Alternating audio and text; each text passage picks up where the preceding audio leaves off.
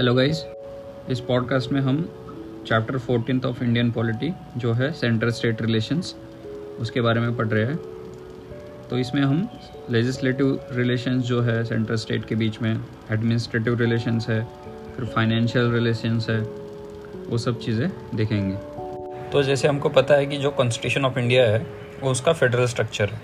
तो वो सभी पावर्स जो लेजिस्लेटिव एग्जीक्यूटिव फाइनेंशियल पावर्स है उनको डिवाइड करता है between centre and the states तो इन पावर्स को कैसे डिवाइड किया गया है? और इसमें जो सेंटर और जो अलग अलग स्टेट्स हैं, उनके रिलेशंस कैसे कैसे है?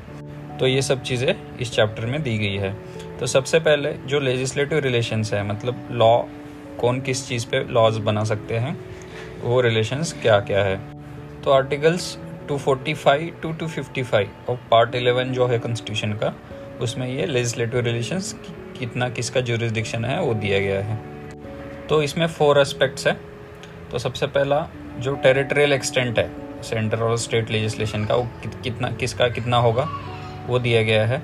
फिर डिस्ट्रीब्यूशन ऑफ़ लेजिस्लेटिव सब्जेक्ट्स जो अलग अलग सब्जेक्ट्स है उसका डिस्ट्रीब्यूशन कौन किसके ऊपर लॉज बना सकता है जो सेवन्थ शेड्यूल में जो लिस्ट है वो इसमें आती है।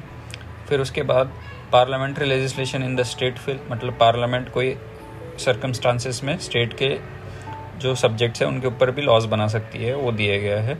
और फिर central control over state legislation तो सेंट्रल गवर्नमेंट स्टेट के फ़ील्ड में कब कब लॉज बना सकती है। तो first territorial extent of central and state legislation तो जैसे आपको पता ही है कि जो पार्लियामेंट है, वो सेंट्रल लॉज बनाती है और स्टेट की जो स्टेट असम्बलीज होती है, वो स्टेट के लॉज बनाती है। तो पार्लियामेंट का जो जुरिस्डिक्शन है वो पूरे टेरिटरी ऑफ़ इंडिया के लिए लागू होते हैं। मतलब पूरे इंडिया के लिए। और जो स्टेट लेजिस्लेचर के लॉज है, वो स्पेसिफिक उनके स्टेट्स के लिए लागू होते हैं। लेकिन इसमें एक पॉइंट नोट करने जैसा है कि जो पार्लियामेंट है, वो ही एक्स्ट्रा टेरिटोरियल लेजिस्लेशन बना सकता है। मतलब जो जो इंडियन सिटीजन्स बाहर रहते हैं और जिनकी उधर प्रॉपर्टी भी है कोई दूसरे कंट्री में, वह उनके रिगार्डिंग भी लॉज बना सकता है पार्लियामेंट और वो लॉज कोई भी इंडियन सिटीजन दूसरे कंट्री में रह रहा है या उनकी प्रॉपर्टी है दूसरे कंट्री में तो वो भी वहाँ भी लागू होंगे। तो ये लॉज सिर्फ़ पार्लियामेंट बना सकता है, वो जो उसको एक्स्ट्रा टेरिटोरियल लेजिस्लेशन बोलता है।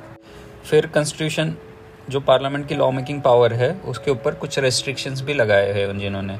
जैसे the laws of parliament are not applicable in the following areas first पाँच यूनियन टेरिटरीज है, कौन सी? The Andaman Nicobar Lakshadweep Dadra Nagar, Haveli, Daman and and Ladakh तो इन यूनियन टेरेटरीज में प्रेसिडेंट को पावर है कि वो रेगुलेशंस बना सकता है for the peace progress and good governance और इन रेगुलेशंस को as an act of parliament की तरह ही पावर्स होती है। और और प्रेसिडेंट कोई एक्ट ऑफ़ पार्लियामेंट को अमेंड या रिपील भी कर सकते हैं बाय दिस रेगुलेशंस फिर सेकंड प्रोविज़न जो स्टेट के गवर्नर्स हैं, उनके पास पावर होती है कि वो बोल सकते हैं कि जो एक्ट ऑफ़ पार्लियामेंट है, वो स्पेसिफिक शेड्यूल्ड एरिया जो है स्टेट में, उसमें अप्लाई नहीं करेगा। या फिर अगर अप्लाई करेगा तो सर्टन मॉडिफिकेशन और एक्सेप्शंस रहेंगे उसमें उस तरह से अप्लाई करेगा। फिर थर्ड प्रोविज़न क्या है? जो गवर्नर ऑफ़ आसाम है, वो ये बोल सकता है कि जो एक्ट ऑफ़ पार्लियामेंट है, वो उस स्टेट के ट्राइबल एरिया जो ऑटोनोमस डिस्ट्रिक्ट्स होती है ट्राइबल एरियाज़ में, उनमें अप्लाई नहीं करेगा। और अगर करेगा तो with certain modification and exceptions करेगा। और उसी तरह से जो सिक्स शेड्यूल के बाकी के स्टेट्स हैं मेघालय त्रिपुरा मिजोरम उसमें ये पावर प्रेसिडेंट एंजॉय करता है। मतलब जो ट्राइबल एरियाज़ हैं उनके तो उनमें वो बोल सकते हैं कि एक्ट ऑफ़ पार्लियामेंट नहीं लागू होंगे या फिर लागू होंगे with certain modifications and exceptions तो ये सिक्स शेड्यूल एरियाज़ के बारे में है, जो सिक्स शेड्यूल स्टेट्स है आसाम मेघालय त्रिपुरा मिजोरम तो इसमें आसाम के रिगार्डिंग ये पावर गवर्नर के पास है और बाकी जो तीन स्टेट्स हैं मेघालय त्रिपुरा मिजोरम उनकी रिगार्डिंग प्रेसिडेंट के पास है। तो इसके बाद लेजिस्लेटिव रिलेशंस में सेकंड जो प्रोविज़न है, वो है डिस्ट्रीब्यूशन ऑफ़ लेजिस्लेटिव सब्जेक्ट्स तो लेजिस्लेटिव जो सब्जेक्ट्स है अलग अलग सब्जेक्ट्स उसके रिगार्डिंग कैसा डिस्ट्रीब्यूशन है बिटवीन सेंटर एंड स्टेट्स तो सेवन शेड्यूल जो है इंडियन कॉन्स्टिट्यूशन का, उसमें तीन लिस्ट दी गई है, जिसमें लेजिस्लेटिव सब्जेक्ट्स है, जैसे यूनियन लिस्ट स्टेट लिस्ट और कॉन्करेंट लिस्ट तो जो यूनियन लिस्ट है, उसमें करंटली 98 सब्जेक्ट्स है, उसके रिगार्डिंग जो पावर है लॉज बनाने का, वो पार्लियामेंट के पास होता है। उसी तरह से स्टेट लेजिस्लेचर जो है स्टेट्स का, उनके पास जो पावर है स्टेट लिस्ट के सब्जेक्ट्स है, वो है 59 सब्जेक्ट्स तो उनके ऊपर जो स्टेट गवर्नमेंट्स है या फिर स्टेट असेंबलीज है, वो लॉज बना सकती है। और फिर उसके बाद जो कॉन्करेंट लिस्ट आती है, जिसमें 52 सब्जेक्ट्स है, उनमें बोथ पार्लियामेंट और स्टेट लेजिस्लेचर लॉज बना सकती है। फिर इसमें एक चीज़ नोट करने जैसी है, अगर जो पार्लियामेंट और स्टेट लेजिस्लेचर ने लॉज बना दिए कॉन्करेंट लिस्ट में, और उसके बीच में कोई कॉन्फ्लिक्ट या कॉन्ट्रडिक्शन है तो जो पार्लियामेंट का जो लॉ रहेगा, वो प्रिवेल करेगा मतलब वो लागू होगा। फिर forty second amendment act of 1976 में पाँच सब्जेक्ट्स थे, जिनको स्टेट लिस्ट से कॉन्करेंट लिस्ट में डाला गया था। जो थे first education second forest third weights and measures fourth protection of wild animals and birds और fifth administration of justice constitution and organisation of all courts except the supreme court and high courts तो ये पाँच subject concurrent list में डाले गए थे forty second amendment act 1976 में। फिर जो hundred and first amendment act है 2016 जो जीएसटी से रिलेटेड है, उसमें कुछ स्पेशल प्रोविजंस है। तो इसमें बोथ पार्लियामेंट और स्टेट लेजिस्लेचर के पास पावर्स है जीएसटी के रिगार्डिंग लॉज बनाने के लिए। जैसे जीएसटी में सेंट्रल जीएसटी और स्टेट जीएसटी होता है तो बोथ सेंट्रल और स्टेट गवर्नमेंट के पास, इसलिए ये पावर्स दी गई है। तो उसके बाद पार्लियामेंट के पास एक्सक्लूसिव पावर है, जो supply of goods between states होते हैं। मतलब इंटर स्टेट ट्रेड और कॉमर्स जो होता है, उसके ऊपर जो आईजीएसटी जिसको बोलते हैं, या इंटीग्रेटेड जीएसटी लगता है तो उसके ऊपर जो लॉज बनेंगे, उसमें सिर्फ़ पार्लियामेंट ही बना सकता है, जो स्टेट गवर्नमेंट है या स्टेट लेजिस्लेचर है, वो नहीं बना सकते इसके रिगार्डिंग कोई लॉ फिर नेक्स्ट प्रोविज़न है, जो रेसिड्यूरी सब्जेक्ट्स है मतलब कोई भी लिस्ट में इन, जो इंक्लूडेड नहीं है, ऐसे कुछ सब्जेक्ट्स हैं, उनके ऊपर सिर्फ़ लॉ बनाने की पावर सिर्फ़ पार्लियामेंट के पास ही है। तो ये सब चीज़ें लेजिस्लेटिव सब्जेक्ट्स के डिस्ट्रीब्यूशन के बारे में थी। तो इसमें एक चीज़ याद रखना कि जैसे मैंने बोला था, जो कॉन्करेंट लिस्ट है, उसके ऊपर अगर लॉज बनेंगे तो उसमें पार्लियामेंट और स्टेट लेजिस्लेचर के पास दोनों के पास ये पावर है। लेकिन कोई कॉन्फ्लिक्ट या कॉन्ट्रडिक्शन होता है उस लॉज में तो सेंट्रल लॉ प्रिवेल करेगा मतलब सेंट्रल लॉ लागू होगा। लेकिन इसमें भी एक एक्सेप्शन है। अगर स्टेट ने उसके ऊपर कॉन्करेंट लिस्ट के ऊपर लॉ बनाया है, और लॉ बनाने के टाइम पे वो बिल अगर कंसिडरेशन ऑफ़ प्रेसिडेंट के लिए गवर्नर ने रखा था, और फिर प्रेसिडेंट ने उस बिल को असेंट किया था तो फिर स्टेट लॉ प्रिवेल करेगा। मतलब स्टेट लॉ लग सकता है उसके ऊपर। लेकिन इसके बाद भी अगर पार्लियामेंट में अलग से फिर उसके बाद लॉ बनाया उस चीज़ के ऊपर तो फिर पार्लियामेंट का लॉ फिर से लागू हो जाएगा। तो ये सब चीज़ें लेजिस्लेशन के बारे में थी बिटवीन सेंटर एंड स्टेट्स फिर जो थर्ड पॉइंट है इसमें parliamentary legislation in the state field मतलब पार्लियामेंट जो है तो वो तो सेंट्रल लॉज बनाता है और स्टेट लेजिस्लेचर वो स्टेट लॉज बनाते हैं। लेकिन कुछ ऐसे सर्टन सर्कमस्टांसेस है, जिसमें पार्लियामेंट भी स्टेट जो लिस्ट्स है, उनके ऊपर लॉज बना सकता है। तो ऐसे पाँच टाइम्स है जहाँ पार्लियामेंट स्टेट फ़ील्ड में लॉज बना सकता है। तो सबसे पहले वेन राज्यसभा पास है रिजोल्यूशन मतलब राज्यसभा अगर कहता है एक रिजोल्यूशन पास करके कि पार्लियामेंट लॉज बनाना चाहिए ये स्टेट लिस्ट के सब्जेक्ट्स पे इन द नेशनल इंटरेस्ट तो फिर पार्लियामेंट इस चीज़ के ऊपर लॉ बना सकता है। तो इसमें जीएसटी के रिगार्डिंग एक प्रोविज़न भी ऐड किया गया था तो जीएसटी के रिगार्डिंग भी अगर राज्यसभा रिजोल्यूशन पास करके बोलता है कि पार्लियामेंट लॉ बनाना चाहिए गुड्स एंड सर्विसेज़ टैक्स के ऊपर भी तो पार्लियामेंट इनके ऊपर लॉज बना सकता है। तो ये रिजोल्यूशन जो राज्यसभा पास करेगा, ये सपोर्ट होना चाहिए उसमें two thirds of the members present and voting तो इसका मतलब ये स्पेशल मेजोरिटी से पास होगा राज्यसभा में। और ये जो रिजोल्यूशन है, वो एक उसकी वैलिडिटी एक साल की रहेगी। और उसके बाद अगर लॉ को कंटिन्यू करना है तो हर साल, एक साल बाद ये रिजोल्यूशन फिर से पास करने पड़ेंगे राज्यसभा को। और अगर नहीं किया एक साल बाद तो रिजोल्यूशन की वैलिडिटी ख़त्म होने के बाद, उसके छः मंथ्स के बाद वो लॉ भी ख़त्म हो जाएगा। मतलब वो लॉ की कोई कंडीशंस अप्लाई नहीं होगी।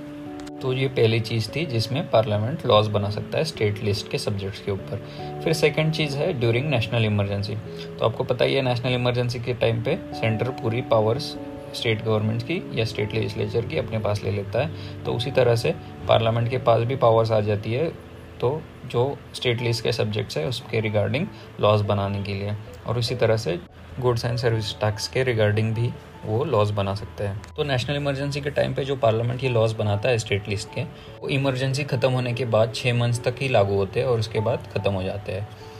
फिर third cheese when states make a request मतलब दो या दो से ज़्यादा स्टेट के लेजिस्लेचर अगर पार्लियामेंट को रिक्वेस्ट करती है कि ये तुम हमारी स्टेट लिस्ट के सब्जेक्ट के ऊपर लॉज बनाओ तो ये पावर पार्लियामेंट के पास चली जाती है लॉज बनाने की।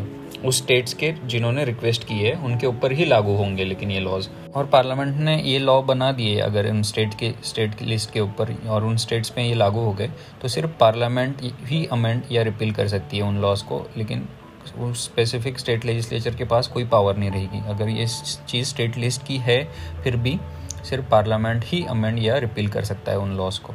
तो स्टेट लेजिस्लेचर के पास कोई पावर नहीं रहेगी इन सब्जेक्ट्स के रिगार्डिंग फिर नेक्स्ट प्रोविज़न क्या है? टू इम्प्लीमेंट इंटरनेशनल एग्रीमेंट्स तो इंटरनेशनल एग्रीमेंट्स या जो ट्रिटीज़ है, उनको इम्प्लीमेंट करने के लिए भी पार्लियामेंट स्टेट लिस्ट के सब्जेक्ट्स के ऊपर लॉज बना सकती है। और जो लास्ट प्रोविज़न है फिफ्थ जो है, वो ड्यूरिंग प्रेसिडेंट्स रूल तो नेशनल इमरजेंसी के जैसे अगर प्रेसिडेंट रूल लागू है किसी स्टेट में, उस चीज़ में भी पार्लियामेंट लॉज बना सकती है स्टेट लिस्ट में। और ये लॉज लेकिन ऑपरेटिव रहते हैं प्रेसिडेंट रूल ख़त्म होने के बाद भी। तो जैसे नेशनल इमरजेंसी के ख़त्म होने के बाद सिक्स मंथ्स तक ही जो लॉज बनेंगे पार्लियामेंट के, वो लागू रहेंगे। लेकिन अगर प्रेसिडेंट रूल के टाइम अगर कोई लॉ बना है पार्लियामेंट ने, वो प्रेसिडेंट्स रूल अगर वो ख़त्म भी हो जाता है स्टेट में, फिर भी वो लॉ काम करेगा। फिर लेजिस्लेटिव रिलेशंस में लास्ट चीज़ है, जो है centre's control over state legislation मतलब हमने अभी देखा कि पार्लियामेंट कब कब स्टेट लिस्ट के ऊपर लॉ बना सकती है। उसके ही जैसे जो सेंट्रल गवर्नमेंट है, वो स्टेट लिस्ट के ऊपर कब कब कंट्रोल करती है। तो पहली बात तो जो जो स्टेट के बिल्स होते हैं, वो असेंड करने के लिए गवर्नर के पास जाते हैं और फिर वो लॉज बनते हैं। तो गवर्नर के पास ये पावर है कि वो बिल्स रिज़र्व कर सकता है for the consideration of president और प्रेसिडेंट के पास इसके ऊपर एब्सोल्यूट वेटो की पावर है मतलब वो बिल सीधा विथहोल्ड कर सकता है। तो सेकंड प्रोविज़न स्टेट लिस्ट के ऊपर कुछ ऐसे सब्जेक्ट्स है या कुछ ऐसे मैटर्स हैं तो उनके रिगार्डिंग अगर लॉज बनेंगे स्टेट में तो उसमें प्रीवियस सेंक्शन ऑफ़ प्रेसिडेंट लगता है। मतलब प्रीवियस परमिशन ऑफ़ प्रेसिडेंट लगती है वो बिल इंट्रोड्यूस करने से पहले। फिर थर्ड प्रोविज़न क्या है? जब फाइनेंशियल इमरजेंसी लगेगी कंट्री के अंदर, तब सेंट्रल के पास पावर है कि वो स्टेट्स को बोल सकता है, उनके जो मनी बिल्स या फाइनेंशियल बिल्स है, जो स्टेट लेजिस्लेचर पास करेगा, वो प्रेसिडेंट के कंसिडरेशन के लिए भेजे जाए। तो ये थे सब legislative relations between centre and states फिर इसके बाद जो एडमिनिस्ट्रेटिव रिलेशंस है, जो एग्जीक्यूटिव पावर्स है सेंटर और स्टेट्स के बीच में, वो कैसे होंगी? तो आर्टिकल्स 256 टू 263 जो है पार्ट 11 ऑफ़ द कॉन्स्टिट्यूशन इसमें यह सब प्रोविजंस दी गई है। तो इसमें first distribution of executive powers तो एग्जीक्यूटिव पावर्स भी जो लेजिस्लेटिव पावर्स है, उसके जैसे ही काम करती है मतलब जो सेंट्रल की जो एग्जीक्यूटिव पावर्स है उस जो सेंट्रल सब्जेक्ट्स के ऊपर काम करेगी और जो स्टेट्स की एग्जीक्यूटिव पावर्स है उस स्टेट के जो सब्जेक्ट्स है सेवन शेड्यूल के, उसके ऊपर लागू होंगे। तो इसमें एक स्पेशल प्रोविज़न है। तो ये ये तो हो गया यूनियन लिस्ट और स्टेट लिस्ट के एग्जीक्यूटिव पावर्स लेकिन जो कॉन्करेंट लिस्ट में जो सब्जेक्ट्स हैं, उनके रिगार्डिंग कैसी होगी? एग्जीक्यूटिव पावर्स तो इसमें लेजिस्लेटिव पावर्स तो दोनों के पास है कॉन्करेंट लिस्ट में। दोनों लॉज बना सकते हैं। लेकिन जब एग्जीक्यूटिव पावर्स की बात आती है तो एग्जीक्यूशन कौन करेगा उन चीज़ों का? तो इसमें एग्जीक्यूटिव पावर स्टेट्स के पास होती है। तो अगर जो कॉन्करेंट लिस्ट है, उसमें लॉज तो दोनों बना सकते हैं पार्लियामेंट एंड स्टेट लेजिस्लेचर लेकिन जो एग्जीक्यूशन करने की पावर है, वो स्टेट्स के पास होती है। एक्सेप्ट फ्यू सर्कमस्टांसेस जिसमें कॉन्स्टिट्यूशन स्पेसिफिकली मेंशन करता है कि इसकी, इस चीज़ की जो एग्जीक्यूशन पावर है वो सेंटर के पास रहेगी। तो इसके अलावा सभी पावर्स जो एग्जीक्यूशन की है कॉन्करेंट लिस्ट की, वो स्टेट गवर्नमेंट के पास रहती है। तो एडमिनिस्ट्रेटिव रिलेशंस में जो सेकंड प्रोविज़न है, वो है obligation of states and centre constitution कुछ रेस्ट्रिक्शंस रखता है एग्जीक्यूटिव पावर ऑफ़ स्टेट्स जो है उसमें। तो पहली चीज़, जो स्टेट की एग्जीक्यूटिव पावर है, वो must be exercised in such a way as to ensure the compliance with the laws made by parliament and any existing law which may apply to the state तो जो state की executive power है वो जो parliament के laws है उसके compliance में होनी चाहिए और second provision not to impede और prejudice the exercise of executive power of centre in the state मतलब जो एग्जीक्यूटिव पावर ऑफ़ सेंटर है, जो स्टेट में वो उनकी जो काम करेंगे, उनके अपोज में या उनके कॉन्फ्लिक्ट में उनकी एग्जीक्यूटिव पावर नहीं जानी चाहिए, जो स्टेट गवर्नमेंट की रहेगी। तो दोनों का हारमोनी होनी चाहिए, दोनों की एग्जीक्यूटिव पावर काम करने की तो ये दो रेस्ट्रिक्शंस है, जब स्टेट गवर्नमेंट अपने एग्जीक्यूटिव पावर्स कैरी आउट करता है। तो इसी प्रोविजंस के अकॉर्डिंग आर्टिकल 365 के अंडर जो फिर पावर है सेंट्रल गवर्नमेंट के पास, कि प्रेसिडेंट रूल लगा सकता है तो इसमें जो स्टेट्स को ये दो रेस्ट्रिक्शंस दी गई है, अगर उसके अकॉर्डिंगली स्टेट गवर्नमेंट काम नहीं करेगा तो फिर प्रेसिडेंट के पास पावर है कि वो उसमें according to article 365 president's rule लगा सकते हैं स्टेट्स में।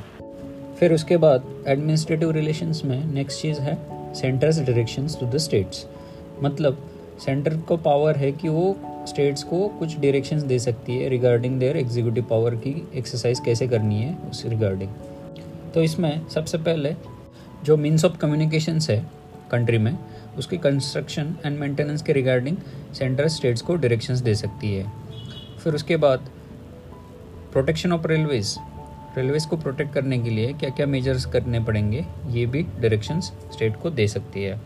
फिर जो लिंग्विस्टिक माइनॉरिटी ग्रुप्स है स्टेट में तो उनमें जो प्राइमरी स्टेज ऑफ़ एजुकेशन जो ले रहे हैं बच्चे तो उनके एजुकेशन में मदर टंग में इंस्ट्रक्शन देने की क्या क्या फैसिलिटीज़ दी गई है? इसके रिगार्डिंग भी डायरेक्शन स्टेट्स को सेंटर दे सकती है। फिर, जो शेड्यूल ट्राइब्स है स्टेट में, उनके वेलफेयर के लिए क्या क्या स्कीम्स एग्जीक्यूट की है और उसमें किस तरह से काम कर रहे हैं, उसके रिगार्डिंग भी डायरेक्शंस सेंटर स्टेट को दे सकती है। तो ये चार चीज़ों में डायरेक्शंस सेंटर स्टेट्स को दे सकती है। और स्टेट्स को वो डायरेक्शंस फॉलो करनी पड़ेगी। और अगर स्टेट्स ये डायरेक्शंस फॉलो नहीं कर रही है, या फिर कुछ कॉन्फ्लिक्ट क्रिएट हो रही है सेंटर के एग्जीक्यूटिव डायरेक्शन के खिलाफ तो उसके अंडर आर्टिकल 365 जो है, उसके अंडर सेंटर प्रेसिडेंट्स रूल लगा सकती है उस स्टेट में तो ये भी कॉन्स्टिट्यूशन में दिया गया है। फिर नेक्स्ट जो प्रोविज़न है एडमिनिस्ट्रेटिव रिलेशंस में, वो है म्यूचुअल डेलीगेशन ऑफ़ फ़ंक्शंस मतलब जो एग्जीक्यूटिव फ़ंक्शंस है of both centre and states उनके बीच में हारमोनी होनी चाहिए कुछ। तो इसके रिगार्डिंग ये म्यूचुअल डेलीगेशन ऑफ़ फ़ंक्शंस है। तो ये जैसे कुछ एग्जीक्यूटिव पावर जो होती है सेंटर और स्टेट्स की, उनका पैटर्न बहुत रिजिड नहीं हो सकता। तो उनमें कुछ फ्लेक्सिबिलिटी लाने के लिए ये प्रोविज़न दिया गया है। तो उसमें सबसे पहले जो प्रेसिडेंट है, वो किसी भी स्टेट गवर्नमेंट की परमिशन लेके उस स्टेट गवर्नमेंट को अपना सेंट्रल का कोई भी एग्जीक्यूटिव पावर कैरी आउट करने का बोल सकते हैं। और इसका उल्टा, कोई भी स्टेट का जो गवर्नर रहेगा, वो सेंट्रल गवर्नमेंट की परमिशन लेके उस गवर्नमेंट को मतलब सेंट्रल गवर्नमेंट को किसी भी, कोई भी एग्जीक्यूटिव फ़ंक्शन जो है स्टेट का, जिसका वो गवर्नर है, वो कैरी आउट करने के लिए बोल सकते हैं। तो ये हो गया म्यूचुअल डेलीगेशन ऑफ़ फ़ंक्शंस मतलब सेंट्रल के कुछ executive function state carry out कर सकते हैं और स्टेट के कुछ executive functions centre carry out कर सकते हैं। फिर जो नेक्स्ट प्रोविज़न है cooperation between centre and states तो इसमें चार प्रोविजंस है। फ़र्स्ट जो इंटरस्टेट रिवर और रिवर वैली की जो डिस्प्यूट्स है, उसके रिगार्डिंग पार्लियामेंट जो है, उसके एडजुडिकेशन के लिए कुछ प्रोविजंस निकाल सकती है। तो जैसे इस प्रोविज़न के अंडर पार्लियामेंट ने बहुत से रिवर ट्रिब्यूनल्स बिठाए हैं, बहुत से रिवर डिस्प्यूट जो हुए हैं उनके अंडर तो जो ट्रिब्यूनल्स बिठाए हैं, वो इस प्रोविज़न के अंडर हुए हैं। फिर उसके बाद सेकंड प्रोविज़न जो है कि जो प्रेसिडेंट है, वो इंटरस्टेट काउंसिल इस्टेब्लिश कर सकते हैं, जो सेंटर और स्टेट्स के बीच में जो कॉमन इंटरेस्ट है या फिर जो भी कॉन्फ्लिक्ट्स है, उनको इन्वेस्टिगेट और डिस्कस करने के लिए। तो ऐसे एक काउंसिल 1990 में सेटअप हुई है और ये आर्टिकल 263 के अंडर ये पावर प्रेसिडेंट को है। फिर नेक्स्ट प्रोविज़न है, वो है full faith and credit clause तो इसके अंडर जो पब्लिक एक्ट्स है रिकॉर्ड्स है जुडिशियल प्रोसीडिंग्स है, कोई भी सेंटर की या फिर कोई भी स्टेट की, उसको इंडिया की टेरिटरी में कहीं भी फुल फेथ एंड क्रेडिट दिया जाएगा। मतलब वो चीज़ों को माना जाएगा हर जगह पे। और जो लास्ट प्रोविज़न है, उसमें पार्लियामेंट के पास एक पावर है, जिसमें जो interstate freedom of trade commerce और इंटरकोर्स है, उसके रिगार्डिंग जो कॉन्स्टिट्यूशनल प्रोविजंस है, उसको कैरी आउट करने के लिए कोई अथॉरिटी इस्टेब्लिश कर सकता है। लेकिन अभी तक पार्लियामेंट ने ऐसी कोई अथॉरिटी इस्टेब्लिश नहीं की है। फिर एडमिनिस्ट्रेटिव रिलेशंस में नेक्स्ट चीज़ आती है ऑल इंडिया सर्विसेज़ तो अंदर article three hundred and twelve three one two constitution parliament को ऑथराइज करता है कि वो नए ऑल इंडिया सर्विसेज़ इस्टेब्लिश कर सकती है। लेकिन उसके पहले राज्यसभा को रिजोल्यूशन पास करना पड़ेगा इस चीज़ के ऊपर। फिर नेक्स्ट चीज़ है पब्लिक सर्विस कमीशंस तो इसमें जो चेयरमैन और members of public service commissions होते हैं इवन द स्टेट के जो पब्लिक सर्विस कमीशंस है, उनके मेंबर्स सिर्फ़ प्रेसिडेंट के द्वारा ही रिमूव किए जा सकते हैं। इसमें रिमूवल पावर सिर्फ़ प्रेसिडेंट के पास है और स्टेट पर्टिकुलर स्टेट गवर्नमेंट्स के पास ऐसा कोई पावर नहीं है। फिर उसके बाद पार्लियामेंट जो है joint state public service commission establish करने का पावर है और जो चेयरमैन और मेंबर्स होंगे, वो भी प्रेसिडेंट के द्वारा ही अपॉइंट होंगे और रिमूवल पावर भी प्रेसिडेंट के पास ही है उनका ऐसे कमीशंस का। फिर जो यूपीएससी है यूनियन पब्लिक सर्विस कमीशन वो किसी स्टेट के कुछ नीड्स अगर है तो वो सर्व कर सकता है ऑन द रिक्वेस्ट ऑफ़ जो स्टेट का गवर्नर रहेगा, लेकिन उसके लिए प्रायर अप्रूवल ऑफ़ प्रेसिडेंट लगेगा। फिर next provision integrated judicial system तो जुडिशियल सिस्टम आपको पता ही है कि इंडिया में कोई अलग जुडिशियल सिस्टम नहीं है सेंटर और स्टेट्स के लिए, एक इंटीग्रेटेड जुडिशियल सिस्टम है जिसमें अपेक्स में सुप्रीम कोर्ट है, फिर उसके नीचे हाई कोर्ट्स है पर्टिकुलर स्टेट गवर्नमेंट के, और उसके नीचे सबॉर्डिनेट कोर्ट्स है। तो इसमें जो हाई कोर्ट के जजेस होते हैं, वो प्रेसिडेंट अपॉइंट करते हैं with the consultation of chief justice of India और उस पर्टिकुलर स्टेट के गवर्नर के साथ। और जो स्टेट के जजेस होते हैं, वो रिमूवल पावर भी प्रेसिडेंट के पास है, उनको ट्रांसफ़र करने का पावर भी प्रेसिडेंट के पास है। फिर पार्लियामेंट के पास एक पावर है, वो कॉमन हाई कोर्ट्स इस्टेब्लिश कर सकते हैं फॉर टू और मोर स्टेट्स जैसे महाराष्ट्र और गोवा के लिए कॉमन हाई कोर्ट है, पंजाब हरियाणा के लिए कॉमन हाई कोर्ट है तो ये सब चीज़ें पार्लियामेंट कर सकता है। तो ये प्रोविज़न भी कॉन्स्टिट्यूशन में है। एक चीज़ और कि ये जो प्रोविज़न है कॉमन हाई कोर्ट्स की, ये सेवन्थ कॉन्स्टिट्यूशनल अमेंडमेंट 1956 में ऐड की गई थी कॉन्स्टिट्यूशन में। Next provision regarding administrative relations relations during emergencies तो इमरजेंसी के टाइम पे क्या रिलेशंस रहते हैं? सेंटर और स्टेट के एग्जीक्यूटिव डायरेक्शंस में।